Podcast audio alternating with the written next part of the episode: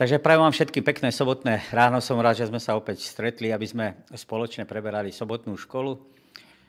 Uh, máme sobotu, akú máme, v zmysle toho, že znova sme ako si zavretí doma, ale verím, že nám to nepokazí, toho ducha soboty, že budeme môcť spoločne načerpať silu z Božieho slova, silu z toho, čo bolo napísané v rámci sobotnej školy. Skôr ako samozrejme sobotnú školu budeme začínať, tak, si, e, tak vás chcem pozvať, aby sme sa spoločne pomodlili.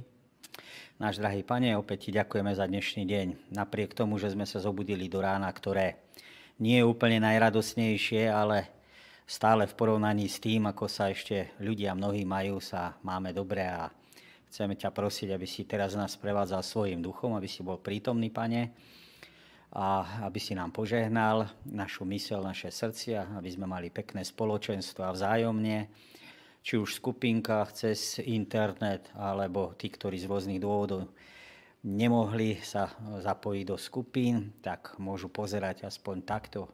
Požehnaj každého z nás, na ktorej strane sa nachádzame a ved nás pri tejto sobotnej škole. Obzvlášť a prosíme za chorých, za ľudí, za štátnikov, za všetkých ľudí na tomto svete, za všetky vlády, aby pokoj Boží stále spočíval na nich a aby tie rozhodnutia, ktoré majú prísť, boli rozumné, správne, ľudské. Ďakujeme ti za to, že pracuješ na tomto, že to všetko držíš vo svojich rukách. Amen. Chcem vás ešte e, pozvať, aby som nezabudol, že po skončení sobotnej školy budeme mať e, kázanie a bude brat, e, kázať brat e, Lagania, Rastislav. Takže nezabudnite alebo nevypínajte. Samozrejme, že máte slobodnú vôľu, môžete si prepnúť a vybrať ešte aj z niektorých iných spoločenstiev, alebo si pozrieť dokonca viac kázaní. Týždeň od 12. do 18. decembra sa niesol v znamení názvu alebo témy Sobota praktická škola Božej lásky. Samotný úvodný text nás vedie myšlienkou i povedal im, sobota bola ustanovená pre človeka a nie človek pre sobotu. Preto syn človeka je pánom aj soboty. Ako adventisti 7. dňa sme vo svete pravdepodobne známi najviac tým, že zachovávame 7. deň z biblického chápania, teda sobotu, a že tejto sobote teda prikladáme zvláštny význam. Určite nie sme prvými ani jedinými kresťanmi, ktorí to robia. Môžeme ale pohovoriť o tom, že sme najväčšou církevnou denomináciou kresťanskou, ktorá zachováva 7. deň ako sobotu. To, čo je dôležité povedať, je, že sobota v prvom rade pre nás neznamená doktrínu, alebo to neznamená pre nás nejaký vieroučný článok. Ale v prvom rade, hoci ten vieročný článok to je, alebo nejakým spôsobom to naformulované z toho písma svätého je, v prvom rade chceme povedať, že sobota má rozmer skúsenosti a zážitku. To znamená, aby človek skutočne odhalil alebo dohalil skutočný potenciál samotnej soboty, tak ju potrebuje začať praktizovať, respektíve potrebuje ju začať prežívať. A v tom vidíme tú krásnu prepojenosť vzájomnú medzi tým vieroučným, no, medzi tou teóriou, medzi to, čo sme vyťažili z toho Božieho slova a medzi tou praxou. Tým, že sme ľudia nevyvážení, každý z nás môže položiť ten dôraz na jednu alebo na druhú stranu, ale asi by bolo dobré, aby sme príliš sa nevyosili, alebo, aby sme boli príliš nevyvážení buď na jednej alebo na druhej strane. Lepšie pochopenie teda, čo sobota pre nás znamená, obohatí ten zážitok náš z jej zachovávania. Čiže analogicky vlastne aj platí to, že správne zachovávanie soboty alebo prežívanie soboty nám lepšie pomáha pochopiť jej význam a jej zmysel.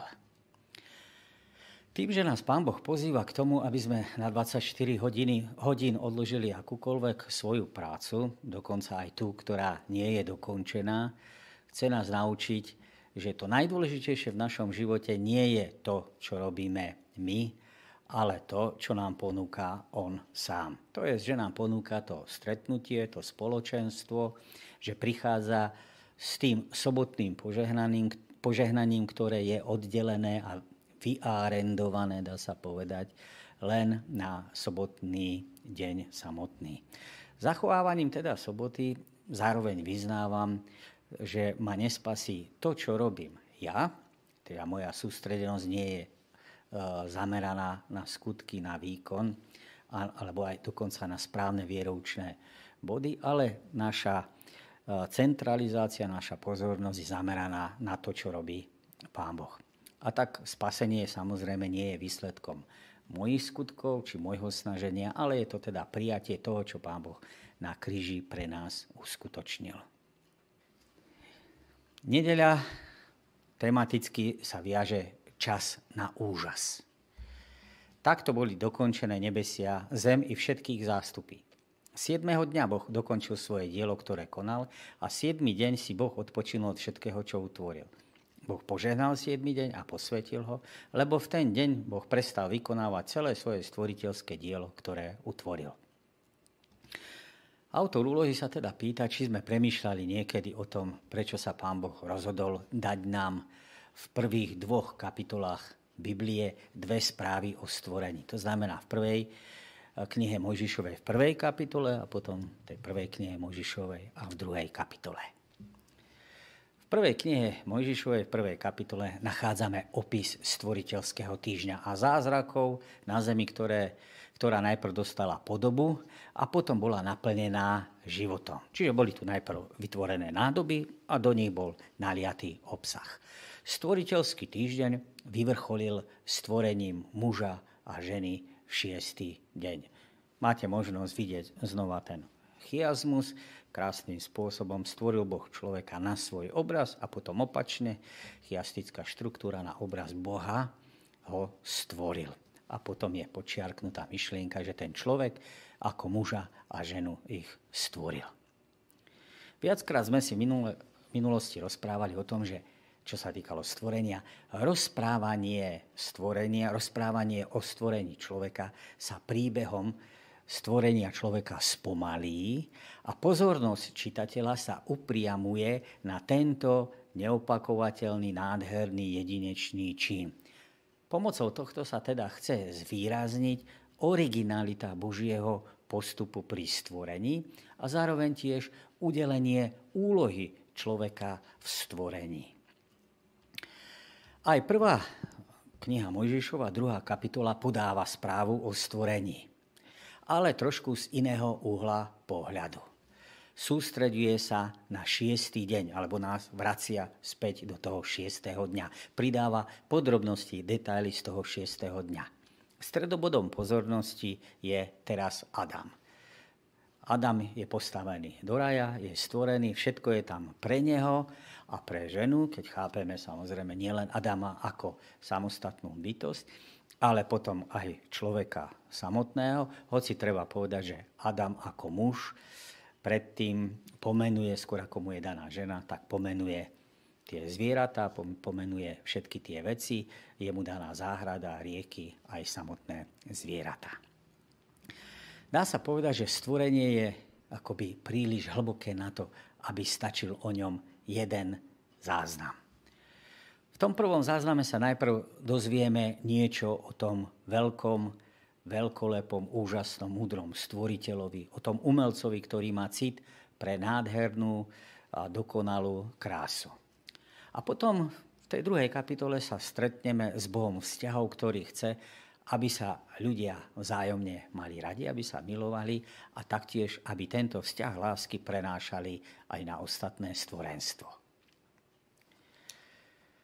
Autor úlohy nás vyzýva k tomu, aby sme si prečítali tieto kapitoly, teda z tej prvej knihy Mojžišovej, aby sme uvažovali o tom, ako súvisí prvá sobota s prvým záznamom o stvorení a ako s druhým záznamom o stvorení, ako tie veci navzájom súvisia. Čo sme o tom zistili a tiež sa nás pýta, čo, sme, čo pre nás znamená, alebo čo to znamená, že Pán Boh sobotu požehnal a posvetil. Keď sa znova pozrieme na ten úvod tej druhej kapitoly, tak máme možnosť vidieť znova obľúbený rys židovskej, hebrejskej literatúry, chiasmus. a máme možnosť vidieť, ano, že Boh dokončil svoje dielo, 7. deň si odpočinul od všetkého, čo konal. Stredom toho chiazmu teda je, na to požehnal Boh 7. deň a posvetil ho, lebo v ňom si odpočinul od všetkého diela, ktoré stvorením začal konať. 7. deň sa od prvých šiestich stvoriteľských dní odlišuje tým, v tom zázname, keď to tam čítame, alebo v tom, čo vidíte, že tu nezaznieva žiadny hospodinov výrok. Všetky tieto tri verše sú len rečou toho, ktorý to napísal, toho rozprávača, podľa tradície Mojžiša. Aj tento aspekt ukazuje alebo odkazuje na hospodinové odpočinutie v tento deň. V centre pozornosti je teda samotný 7. deň, ktorému Pán Boh žehná, alebo že ho požehnal a učinil ho svetým. To znamená, slovičko učinil ho svetým alebo ho posvetil, viete, že znamená oddelil, to znamená, že si ho vyarendoval, že ho chcel mať akoby len pre seba. Samozrejme, že to pre seba znamená, že do tohto spoločenstva, do tohto dňa bol pozvaný aj človek ale dáva mu špecifické miesto, špecifickú úlohu. Pozornosť čitateľa je teda upnutá na hospodinové ukončenie činnosti, ktoré má byť v centre jeho viery, teda toho čitateľa. Tak ako predtým mala byť v pozornosti reč hospodinova. Čiže na začiatku si všíma text, kde prehovára pán Boh, na to bol človek centrovaný, a teraz je, má byť ten čitateľ upnutý na to, že Pán Boh oddelil, respektíve ukončil, vypol, oddýchol si a na to sa má človek momentálne centrovať. Na to má svoju pozornosť upnúť. E, sloveso odpočinúť, no, šabat, znamená prestať, ukončiť prácu a zároveň to znamená dodržiavať sobotu. Ten druhý význam, teda ukončiť, je tu nosný, pretože Pán Boh odstúpil od práce v tomto 7. dni, alebo na 7. deň. A v dejinách je teda potom označovaný tento deň ako sobota.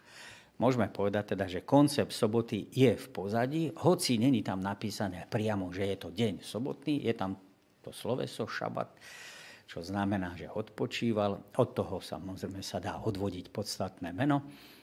Hajom šabat, takže deň sobotný, ale ten koncept, ktorý tam ostáva, je jasný.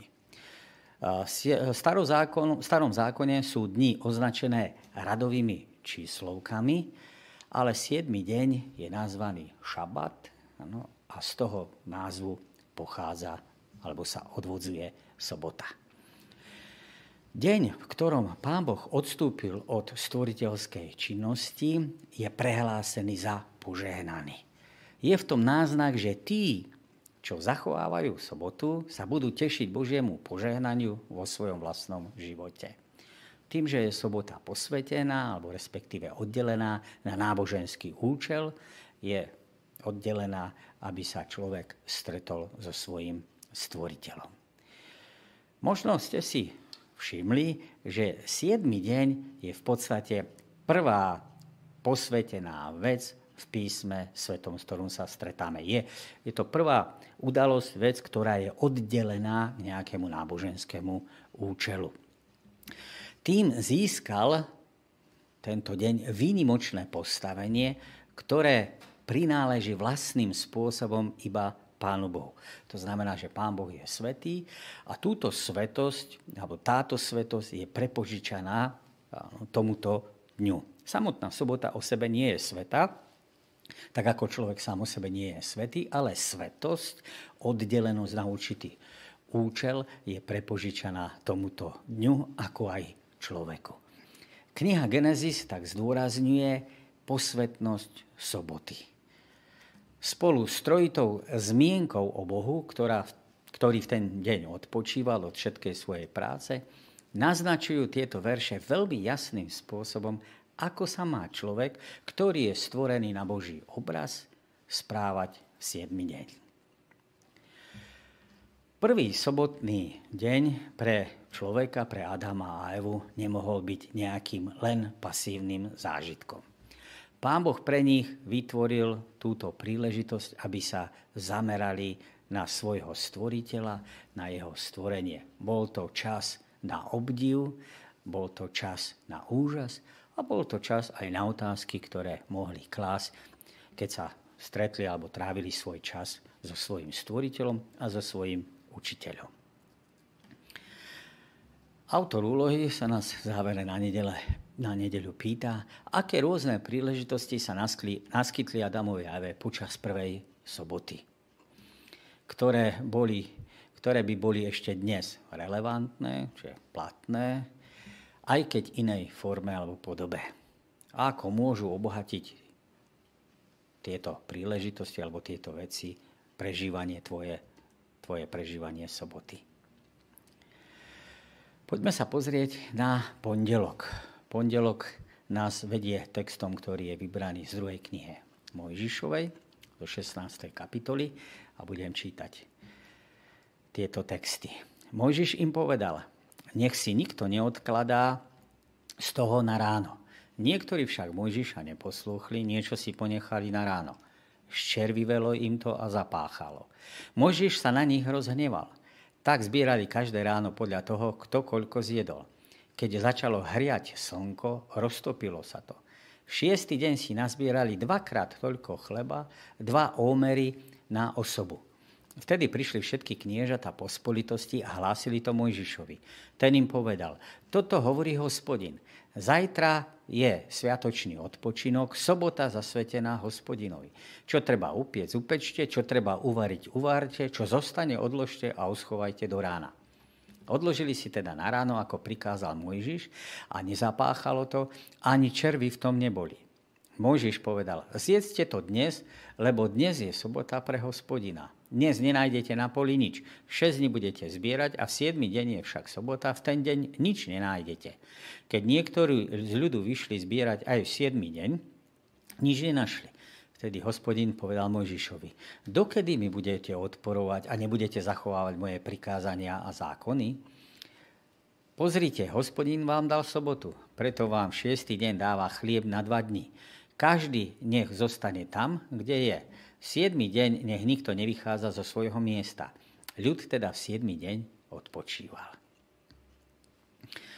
Keď hospodin poveril Mojžiša, aby vyviedol Izraelitov z Egypta, bolo zrejme, že Izrael sa v Egypte nevnímal ako, alebo sa nevnímali Izraeliti ako Božie deti.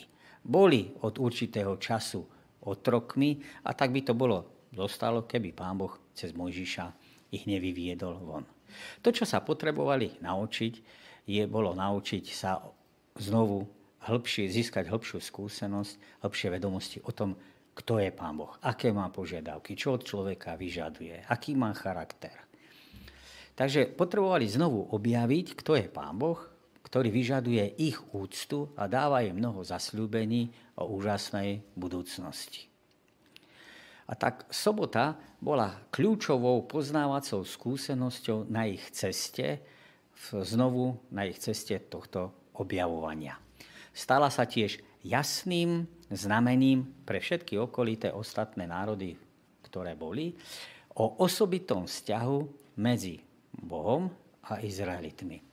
A skúsenosť s manou symbolizuje alebo predstavuje Boží spôsob výchovy Izraelitov. Hľa, ako dážď vám dám chlieb z neba. Doslovne sa to dá preložiť. Hľa, ja vám nechám pršať. Je takým paradoxom, že chlieb prší z neba. Pretože sme zvyknutí, že ak je to tak, ak prax nás učí, že chlieb sa dorába z obilia, ktoré bolo zasiaté do zeme, ktoré leží v protiklade s nebom, čiže oproti nebu. Zrno zavlažuje dáž z neba, ale ten, tentokrát v tomto prípade je to dorábanie, je tá žatva, je tá príprava chleba obídená a dostávajú ho paradoxne priamo z neba. V Žalme 78. je označený tento chlieb alebo táto manna za obilie z neba alebo za chlieb anielsky. Slovičko manna, manhu, znamená v preklade, čo je to, alebo čo to je. Izrael sa musí učiť novému postaveniu. To, ako sme povedali, kým v Egypte boli otrokmi, pod vedením Božím sa stávajú slobodnými ľuďmi. Ale tomu, čomu sa musia naučiť, je, že sloboda neznamená svoj vôľa. Ale že sloboda je zaručená v hospodinovom osloboditeľskom zásahu, na ktorý majú reagovať s obdivom, úžasom a úctou voči Pánu Bohu, čo, čoho je dôsledkom poslušnosť jeho prikázaní. Kontext celého príbehu nám ukazuje, že Izraeliti majú problém s dôverou vo vzťahu k Pánu Bohu. Témou udalosti na púšti je reptanie. Reptanie proti vodcov, čo znamená zároveň samozrejme reptanie voči Pánu Bohu. Mojžiš ale svojim naučením alebo ponaučením chce tento izraelský národ primeť k tomu, aby sa každodenne naučil byť každý z nich závislý od Pána Boha. Aby sa naučil to, že On je ten, ktorý dáva pokrm v pravý čas. Tým im Mojžiš vlastne vyjasnil aj tú hierarchiu a ukázal na to, že on je síce ich vodca, ale aj on sám je závislý od hospodina. Dostávajú príkaz o dávke jedla, o množstve, a zároveň o spoločnom rozdelení sa navzájom. To ukazuje aj na to, že všetci sú si rovní a týmto si majú istým spôsobom pomáhať. Z tejto skúsenosti sa má Izrael ponaučiť. Nie v prvom rade na jesť. Centra, centrum pozornosti nie je upreté v prvom rade na jedlo, ale na to, čo sa skrýva za tým, na toho, kto je skrytý za týmto príbehom. Pozorný čitateľ môže zistiť, že slovo reptanie je hlavným motívom samotnej perikopy, samotného oddielu. Vyskytuje sa tam 8 krát. V kontexte Pentateuchu, čiže piatich kníh Mojžišových, máme možnosť nájsť, že Izraeliti repcu proti Mojžišovi, repcu proti Áronovi, repcu proti obidvom naraz, čo sa dá povedať, že repcu proti Pánu Bohu. Motív reptania je zároveň hlavnou témou celej tej púštnej perikopy. Reptanie je spájané vždy v súvislosti s nejakým nedostatkom. Izraeliti, alebo Izrael, dychtí po mese, v tomto prípade, ale to bolo pre bežného človeka na tom strednom blízkom východe, to meso, zácnosťou. A dá sa povedať, že to nariekanie, to, ako im bolo v Egypte dobre a ako tam sedávali pri plných hrncoch, je zveličovanie, pretože to nadvezuje na to, čo som pred chvíľou povedal, že meso bolo vzácne. Možno nebolo vzácne úplne pre tých bohatých, ale Izraelci boli v pozícii chudoby, takže mesa sa im nedostávalo v takom množstve, ako sa to snažili vyrozprávať, vykresliť. A v Egypte, keby pomreli, keď sa na to stiažujú, že radšej by mali zahynúť tam rukou pánovou, tak akoby šomru na to, alebo ľutojíme za, to, na, za tým, že v tom Egypte by mali aspoň vlastné hroby. Kdežto na púšti, keď zomru, ostanú tak maximálne biele, vysúšené a ohlodané kosti. Čiže na púšti, inak povedané, hroby mať nebudú. Zbieranie presného počtu manny je skúškou ľudu.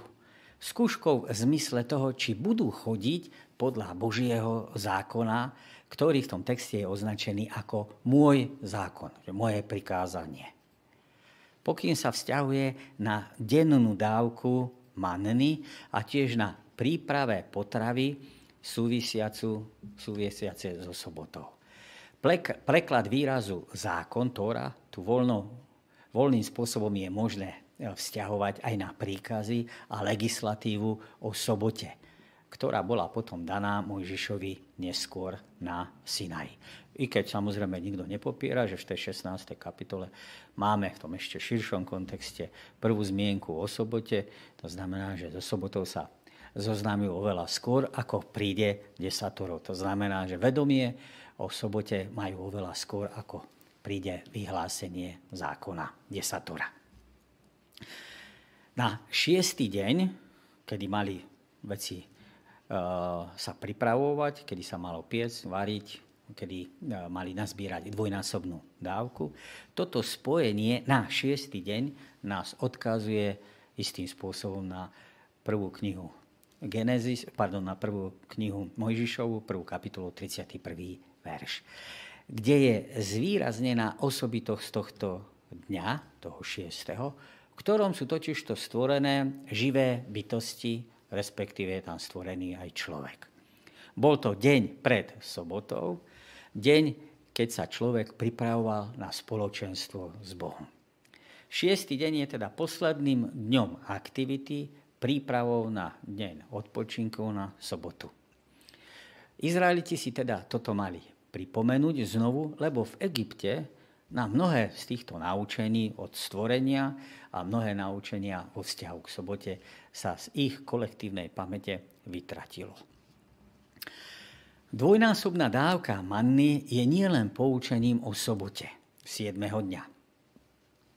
Je zároveň aj akýmsi odkazom k úrode, ktorá bude zasľúbená pred sobotným rokom, ako to nachádzame v Levitiku 25 kapitole.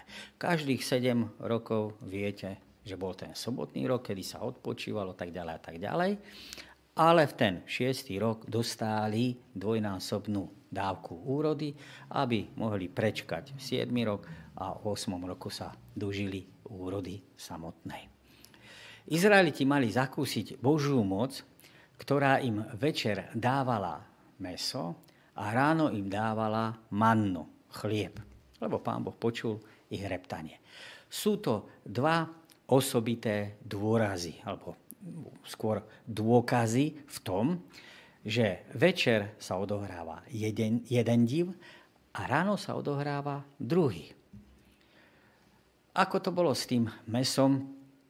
Tak s mesom v zmysle sa spája tam sloveso jesť, to si všimli starí rabíni, že s mesom je spojené sloveso jesť a s chlebom je spojené sloveso nasýtenie. A starí rabíni to vysvetlovali tak, že to prvé treba jesť striedmo a toho druhého sa dá nasítiť do síta. A je to aj pravda. Dvojdňová čerstvosť v piatok nazbieranej manny pre sobotu sa chápe v nadprirodzenom čas, poriadku z posvetného času. Nebeská manna sa totižto mimo presne stanoveného času v bežnom prostredí rozkladala. Mana teda vydrží iba v posvetnom sobotnom čase, kedy sa nesmela zbierať a pretrváva taktiež v posvetnom priestore svetostánku pred archou zmluvy alebo priamo v tej truhle zmluvy pred desatorom. Všetko smerovalo k poučeniu a k výchove Izraela. Ešte pred Teofániou, pred zjavením na Sinaji, bol teda čl- človek, v našom prípade teda Izrael, poučený o zvláštnosti sobotného dňa. Prostredníctvom soboty hospodin pomohol Izraelitom znovu objaviť svoju identitu, a svojho Boha.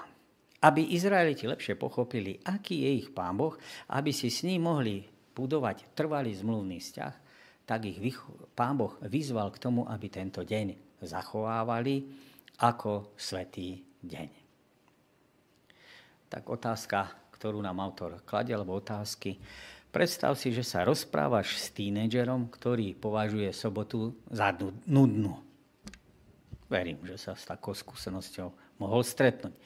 Zachovávajú to iba preto, lebo to hovorí písmo svete a najmä preto, že to chcú jeho vlastní rodičia. Aj to poznáme z vlastnej skúsenosti. Aké návrhy mu dáš, aby si mu pomohol objaviť nový zmysel soboty ako pozitívnej skúsenosti? Takže to sú otázky na premýšľanie. Poďme na ďalší deň. Ten nás nesie v téme čas poznávania priorit. A hospodin ťa bude neprestajne sprevázať, tvoju dušu nasíti na vypráhnutých miestach, spevní ti kosti a budeš ako zavlažovaná záhrada a vodný prameň, ktorého vody ťa nesklamú. Vybudujú sa tvoje dávne rumoviska, budeš, bude sa stavať na základoch dávnych pokolení. Budú ťa volať opravár trhlín a obnoviteľ ulic na bývanie. Ak v sobotu, môj svetý deň, odvrátiš nohy od konania toho, čo sa tebe páči, ak v sobotu budeš volať rozkošou, ak hospodinov svetý deň bude tvojou slávou, a budeš ho sláviť tak, že sa nevydáš na svoje cesty a nebudeš robiť to, čo sa ti páči a viesť plané reči, nájdeš rozkoš hospodinovi. Umožním ti znášať sa nad výšenami zeme a nasítim ťa dedičstvom tvojho otca Jakoba, lebo hospodinové ústa prehovorili. Zostupy a pády Izraelitov v ich vzťahu s hospodinom úzko súviselo s ich postojom k sobote. Keď sobotu prehliadali, hospodin to vnímal ako znamenie, že neberú vážne ani jeho samotného. Súčasťou nového zasvetenia sa hospodinovi bývalo väčšinou aj nové rozhodnutie zachovávať sobotu, čo svedčilo o tom, že majú nastavené správne priority. Izraeliti sú v tejto časti predstavení ako boží nasledovníci. V bohoslúžbách, v pôste, teda v tej perikope toho proroka Izajáša. Sú predstavení ako boží nasledovníci v bohoslúžbách a v pôste, ale spôsob, akým žijú po skončení náboženských úkonov či prejavov, ukazuje, že ich konanie je len vonkajšou formou, ktorej chýba úprimnosť a srdce zapálené pre hospodina a jeho zákon. Izajáš 58. kapitule predstavuje aj Božie očakávania, ktoré má Pán Boh teda vo vzťahu k Izraelitom. Samotná sekcia 58. kapitola 1 až 14 je akousi reminiscenciou, to znamená spomienkou alebo návratom ku prvej kapitole 10. až 20. o prvej kapitole 10. až 20. verš. A tam sa hovorí o bláznoste, alebo o nerozumnosti, o pochabosti formálneho náboženstva. Proroka Izajáša. Obe kapitoly rovnakým spôsobom vypovedajú o tom, že je tu potrebná zmena znútra. Novú zákonnou rečou pokánie o tom, aby správne veci, ktoré konajú, a oni ich aj konali mnohé v obzvláštnom svetostánku alebo v tom bohoslúžobnom prostredí, aby tie správne veci boli konané aj zo správnych pohnutok. Pretože pravda bez lásky človeka zavádza. Zvádza a zavádza človeka k tomu, aby sa cítil uspokojený, že je všetko v poriadku. Tento verš sľubuje, že hospodin bude sprevádzať toho, kto sa stará o ohrozených. To je ten verš, myslím, od 11. verša. O, 11. verš 58. kapitole. Sám Pán Boh sa o ohrozené skupiny obyvateľov stará a podporuje tých, ktorí v tomto ohľade konajú jeho vôľu. Inak povedané, človek, ktorý žije v harmonii s Bohom, od Boha príjma, aby mohol dávať. Spoločne s veršami, ktoré sú zaznamené v 43. kapitole 19. až 21. verši, sú metaforickými obrazmi alebo obraznými veršami, pretože obe pasáže sú ovplyvnené jazykom a skúsenosťou exodu. To znamená, že rozprávajú podobným jazykom, ako keď bol Egypt z Egypta vyvedený Izrael. V oboch prípadoch návrat z exilu poskytuje základ pre rozpravu o vybudovaní izraelského národa po fyzickej aj duchovnej stránke. Zasľúbenie sa uskutoční, ak človek položí dôraz na tie správne veci. na vzťah k Pánu Bohu alebo na lásku k Pánu Bohu a na vzťah alebo na lásku k svojmu blížnemu. Tento text naráža na obnovu Jeruzalema potom, ako sa judejci mali navrátiť z babylonského exilu. Áno, niektorí vykladači rozdeľujú Izajáša na dve alebo dokonca na tri časti Deutero alebo trito Izajáš a hovoria o tom, že tie, tie záverečné časti proroka Izajáša sú napísané neskôr až po babylonskom zajatí. Ale tí, ktorí sa pozerajú na to, že prorok Izajáš je jednoliatá kompozícia, ktorá bola napísaná jedným a tým istým človekom a boli to napísané zhruba v 8. storočí pred našim letopočtom, tak tieto pasáže hovoria alebo považujú za proroctvá, ktoré sú vyslovené do budúcnosti. A tak tento text sa vzťahuje na to, že prorok Izajáš vidí tých, ktorí sa vracajú späť z toho babylonského zajatia, späť do Jeruzalema, respektíve do Júcka.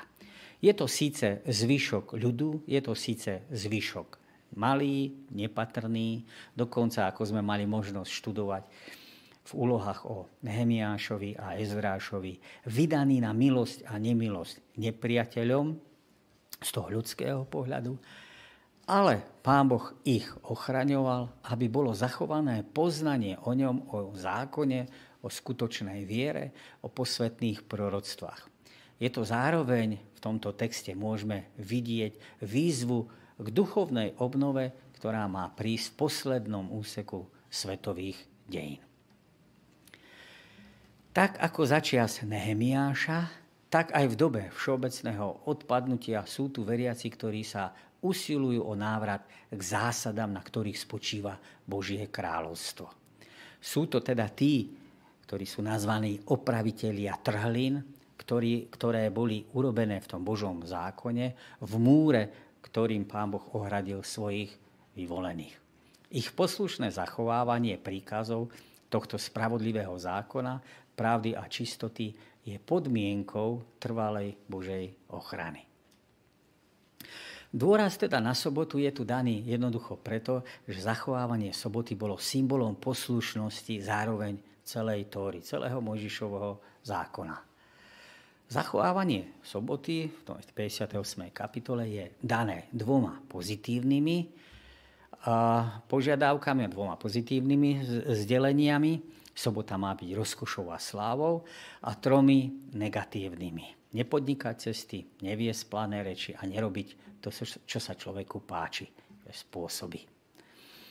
I keď treba podotknúť, že výraz plané reči v niektorých prekladoch v samotnom texte nenájdeme.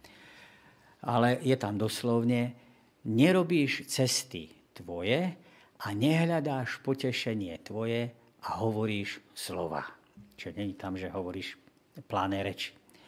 Tento text musíme chápať v danej súvislosti, ktorá sa vyskytuje u Nehemiáša a v tom, v tom čase sa to vyskytuje v súvislostiach obchodných ciest, ktoré Izraeliti podnikali, kedy Jeruzalémčania obchodovali s tovarom a obchodovali žiaľ aj v sobotu. Potom prišiel ten známy zákaz príkaz, kedy Nehemiáš im všetko zatvorí, zatvorí bráno, vyženie kupcov a ukáže na dôležitý význam postavenia soboty.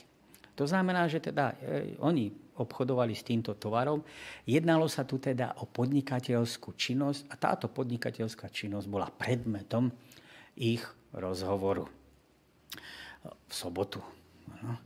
Jedná sa teda reči, ktoré sú v kontexte obchodu a biznisu, ktoré sú prenásané do toho časopriestoru, časopriestoru svetého časopriestoru, do priestoru soboty samotnej.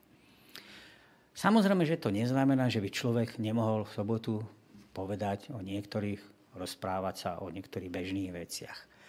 Ale ten dôraz, ktorý je tam položený, je, že sobota má byť tvojou rozkošou. Pretože slovičko onek, rozkoš, labužníctvo, no, pôžitkárstvo, tak znamená mať teda pôžitok, kochať sa, osviežovať sa, veseliť sa s pôžitkom. Preto je sobota položená vo svojom dôraze na hospodina, s ktorým je spojená radosť z jeho skutkov, z jeho prejavov, z jeho milosti a taktiež z jeho slova voči nám. Samotný text, ktorý sme čítali, taktiež predikuje, to znamená predpovedá, časy konca, kedy trhlina v zákone, ktorú urobil človek pomocou príkazu o sobote, má byť opravená. A tak Boží ľud poukáže na Boží zákon v plnosti a platnosti vrátane soboty, ktorá je pamiatkou stvorenia a stálou pripomienkou Božej moci. Autor sa pýta, či je pre teba a pre mňa sobota rozkošou. Záleží od duchovného rozpoloženia, ktorom sa človek nachádza. Ak nie, čo môžeš urobiť, aby sa toto zmenilo? Naučil si sa ctiť a sláviť sobotu? Streda je v názve, sa nesie v názve čas na hľadanie vyváženého postoja. V istú sobotu učil v ktorej si synagóge. Bola tam žena 18 rokov posadnutá duchom nevládnosti. Bola zrbená a nemohla sa vôbec narovnať. Keď ju Ježiš zbadal, zavolal si ju a povedal jej, žena, si oslobodená od svojej nevládnosti. Položil na ňu ruky a ona sa hneď spriamila a oslavovala Boha. Ale predstavený synagógy, pobúrený nad tým, že ju Ježiš uzdravil v sobotu, povedal zástupu. Je 6 dní, keď treba pracovať. V týchto dňoch prichádzajte a dávajte sa uzdravovať a nie v sobotný deň.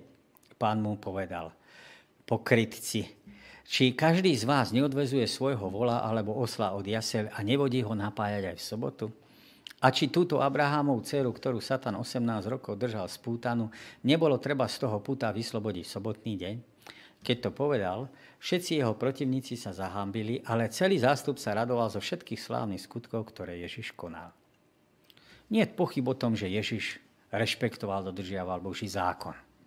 Neprišiel som zákon zrušiť ale spochybnil mnohé interpretácie zákona, s ktorými prichádzali náboženskí predstavitelia.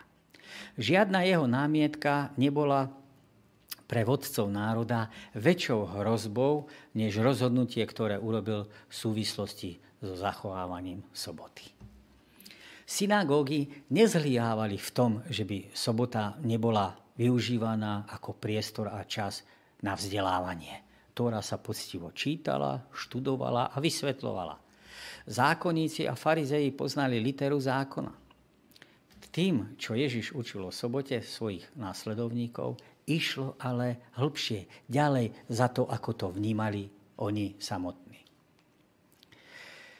Všetky tri príbehy, ako je trhanie klasov, uzdravenie človeka s vyschnutou rukou, ako aj náš príbeh, sa odohrávajú v sobotu. To je, máme že uvažovať o tých textoch. Predmetom konfliktu teda sa nestáva sobota samotná. To je otázka, ktorý deň sa má svetiť.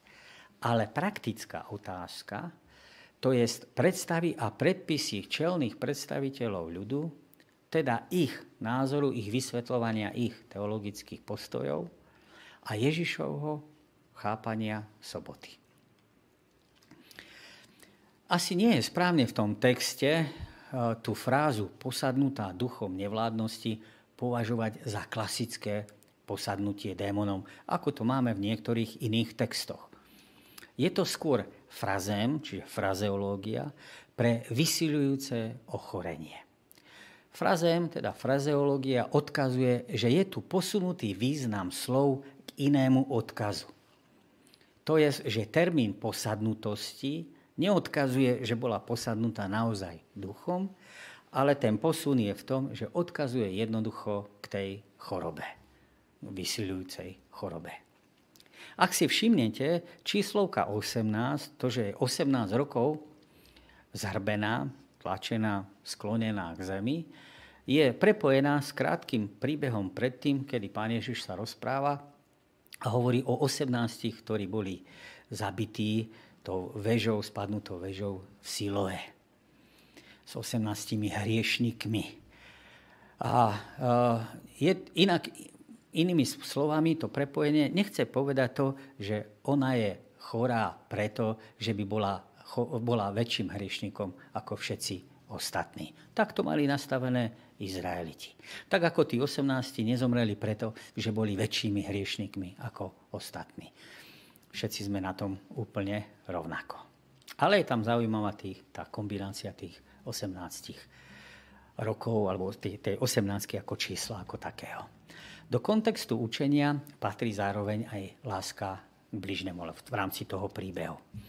Už len pohľad, keď sa pozrie na tú zrbenú ženu, ktorú choroba kvári spôsobom, že ju skláňa k zemi, a viacerých ľudí sme mali možnosť vo svojom živote takto stretnúť a každý z nás si mohol pomyslieť o tom, že a určite si pomyslel, že tak toto by som určite nechcel. Ten pohľad na túto zbožnú ženu láme srdce. A Ježiš zámerným spôsobom upriami pozornosť na ňu samotnú. A zároveň tým akoby prelamuje tradičné bariéry spoločenského poriadku tým, že ako ženu sústredí na ňu pozornosť a zavolajú do prostriedkov. Pozornosť všetkých ľudí sa upriami na ňu a jeho záujem je upriamený na človeka, ktorý je odkázaný na jeho pomoc. A kultické predpisy o sobote, o tom, čo sa má a čo sa nemá, s tými svojimi vymedzeniami, ktoré prichádzali z tej teológie rabínskej, pre Ježiša Krista v tomto prípade nie sú dôležité. Okamžité uzdravenie, ktoré stojí v protiklade, áno, to okamžite a i hneď, stojí v protiklade k 18 rokom choroby, k patrí k špecifickým rysom vykreslenia Kristových zázrakov v Lukášovom evanieliu. A i hneď, to je také obľúbené slovo v tom evanieliu, ktoré demonstruje následnú reakciu. Narovnala sa. To narovnala sa je vyjadrené v pasívnom tvare. Čo znamená, že to narovnanie, to uzdravenie nevychádza z nej, že by si nejakým spôsobom ona sama pomohla, ale že je tu priestor, alebo že je tu prejav Božej intervencie, Božieho vstupu do tohto príbehu. V Septuaginte je to odkaz, v tomto prípade to narovnanie sa, obnoviteľnej rekonštrukčnej moci. A zároveň samotné slovo, že narovnala sa, je ukončený dej.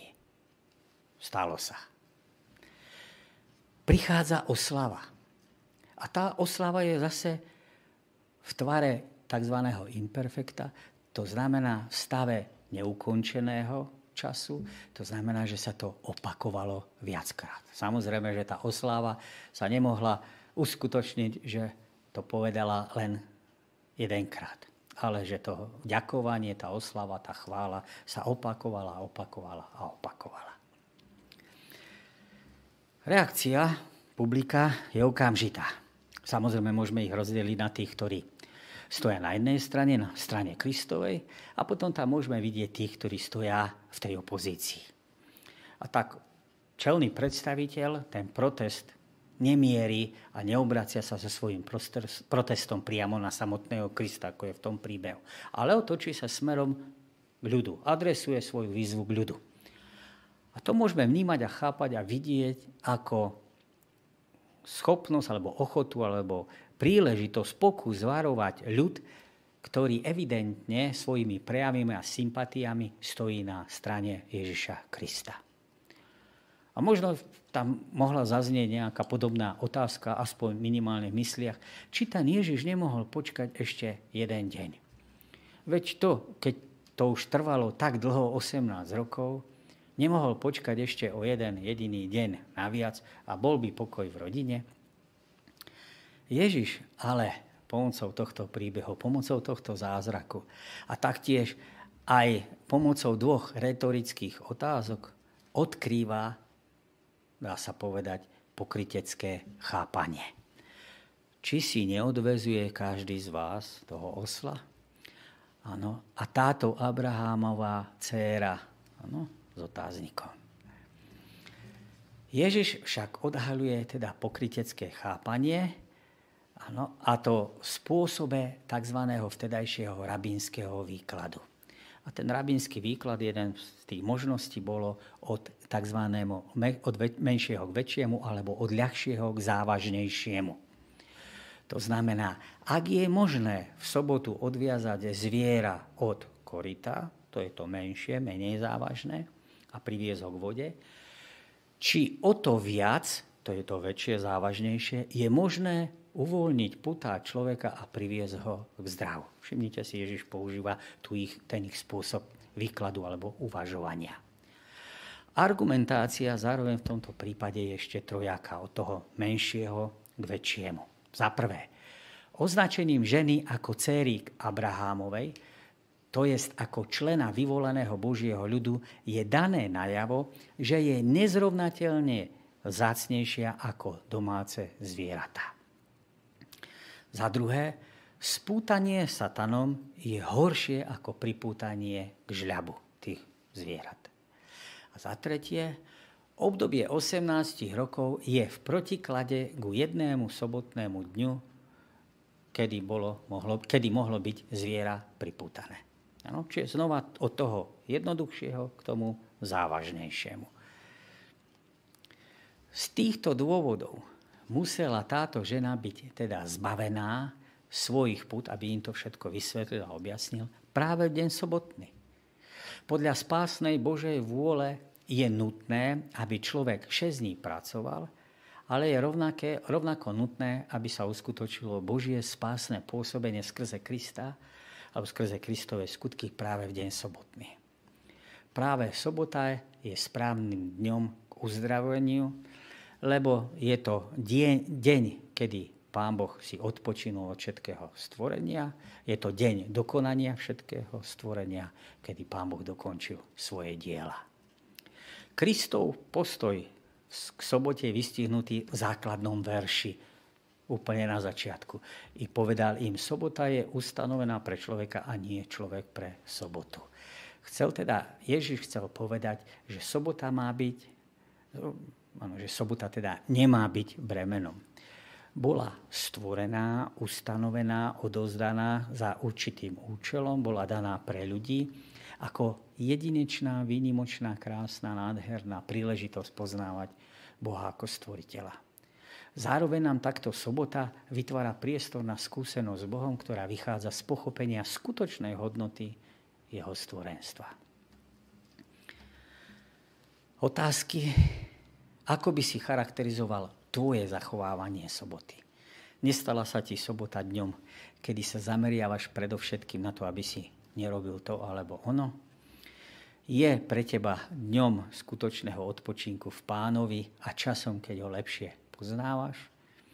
Čo môžeš urobiť preto, aby bola pre teba sobota ešte väčším požehnaním? Takže množstvo otázok, ktoré, na ktoré sa dá odpovedať rozmanitým spôsobom, ale to už je priestor pre vás doma. Posledná úloha, ktorá je na štvrtok, čas na spoločenstvo, je texty zo skutkov apoštolských ze 16. kapitoly. V sobotu sme vyšli za bránu k rieke, lebo sme sa nazdávali, že sa tam modlievajú. Sadli sme si a hovorili sme so ženami, ktoré sa tam zišli. Počúvala nás aj istá žena menom Lídia, predavačka purpuru z mesta Tiatíry, ktorá uctievala Boha. Pán jej otvoril srdce, aby pozorne počúvala čo hovorí Pavol. Ježiš bol pre svojich učeníkov príkladom v oblastiach, ktoré zahrňali mnohé sféry, alebo v mnohých oblastiach. Jedným z nich bola aj každotýždenná návšteva synagógy. Aj po zmrtvý staní Ježiša učeníci pokračovali v tomto zvyku, podobne ako to bolo aj u Ježišových ďalších nasledovníkov. Synagóga sa stala pre apoštolov miesto, kde mohli klásť otázky o zmrtvých staní. Sobota poskytovala komunite hlavnú príležitosť stretnúť sa a vzájomne sa učiť. Vo Filipís, meste, pravdepodobne nebola žiadna synagóga. Ale bol tam miesto, bolo tam priestor, bol tam priestor k modlitbe, možno ohraničené, alebo proste sa len zišli asi 2 kilometre za bránou samotného mesta. Umiestnené bolo pri rieke Gagites, ktorej blízkosť sa dobre hodila k obradnému umývaniu. Bohoslužba ale nie je ohraničená ani miestom, ani počtom. Tak ako hovorí nový zákon, kde sú dvaja, traja, tam som medzi nimi. To je rozhodujúce, prítomnosť Krista. Pretože Lukáš dodáva, že zhromaždenie tvorili ženy, obvykle sa predpokladalo, že teda tu nebola, ako sme spomenuli, židovská modlitebňa, ale aby mohla byť ustanovená synágoga, bolo potrebné k tomu 10 mužov. A tu máme reč o ženách. Pavol a jeho priatelia sa teda pripoja k ženám v sobotu na bohoslužbu, posadia sa a čakajú, kým budú vyzvaní k tomu, aby prehovorili. Lídia verila v jediného Boha. Chovala sa ako židovka, bez toho, aby ňou fyzicky bola. Text nám prezrádza, že jej pozornosť bola sústredená, upretá vo vzťahu k tomu, čo apoštol Pavel hovorí. A text tiež hovorí o tom, že Pán Boh jej otvoril srdce. S tým otvorením sa môžeme stretávať ešte v Lukášovom evanieliu, keďže Lukáš a skutky sú napísané jedným autorom, tak tam máme, že otvoril, keď idú učeníci do Emaus, tak pán im otvoril mysel. Tu pán Boh otvára srdce. Dá sa povedať, že sú to synonymá, k pochopeniu posolstva, v našom prípade, aby teda Lídia uverila, v Emaus, aby učeníci uverili a pochopili hlavne, aby teda naša Lídia uverila a uvidela zvestovaného Ježiša. Pavlové kázanie by nebolo samo o sebe účinné, keby nebola prítomnosť moc Božia. Môže človek rozprávať o Pánu Bohu koľko chce, ak ten Pán Boh nie je prítomný a nedotkne sa srdca človeka, nič sa nestane. V tomto prípade Pán Boh nepôsobil priamo na ľudí, to znamená, neprehoval priamo k tým desiatim ženám, pardon, k tým ženám, ktoré tam boli zhromaždené, ale ako posla si vyvolil apoštola Pavla, čiže pôsobenie prichádza skrze Pavlova, Pavlové kázanie, Pavlovú reč. A tak je tomu, dá sa povedať, vždy.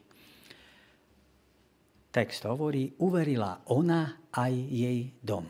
A v tom bolo zahrnuté aj služobníctvo.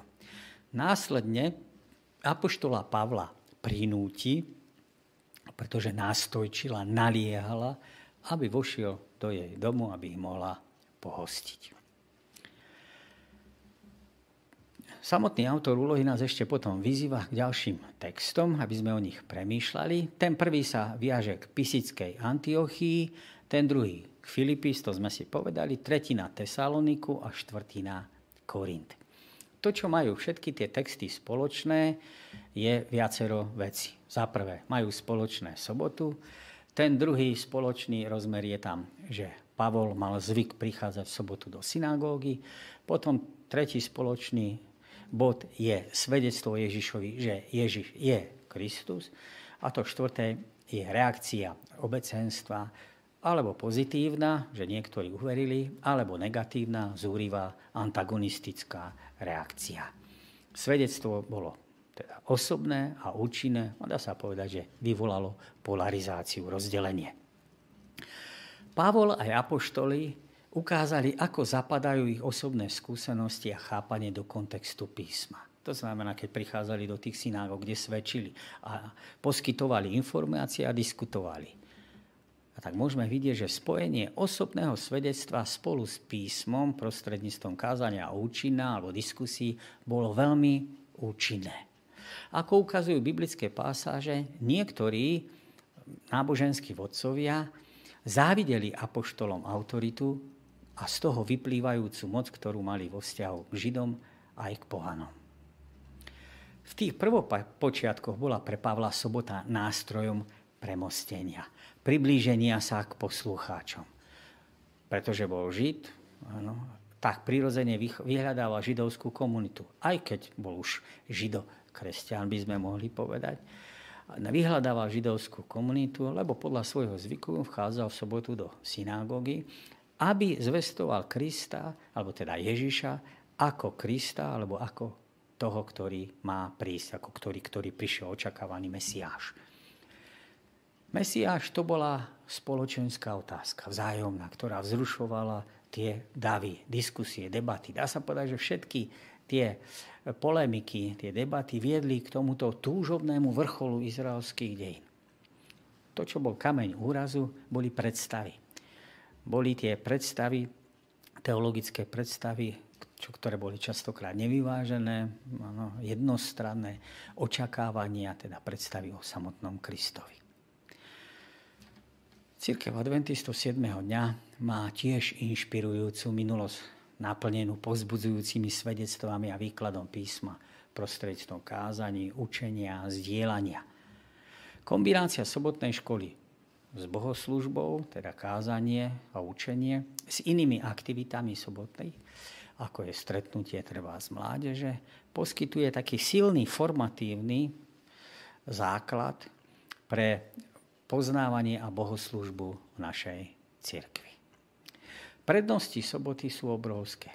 A dá sa povedať, že tu môžeme vidieť aj paralely so izraelskými synagógami. Treba však bedlivo dbať, aby sme každý v osobnom živote nepohoreli ako mnohí z nich.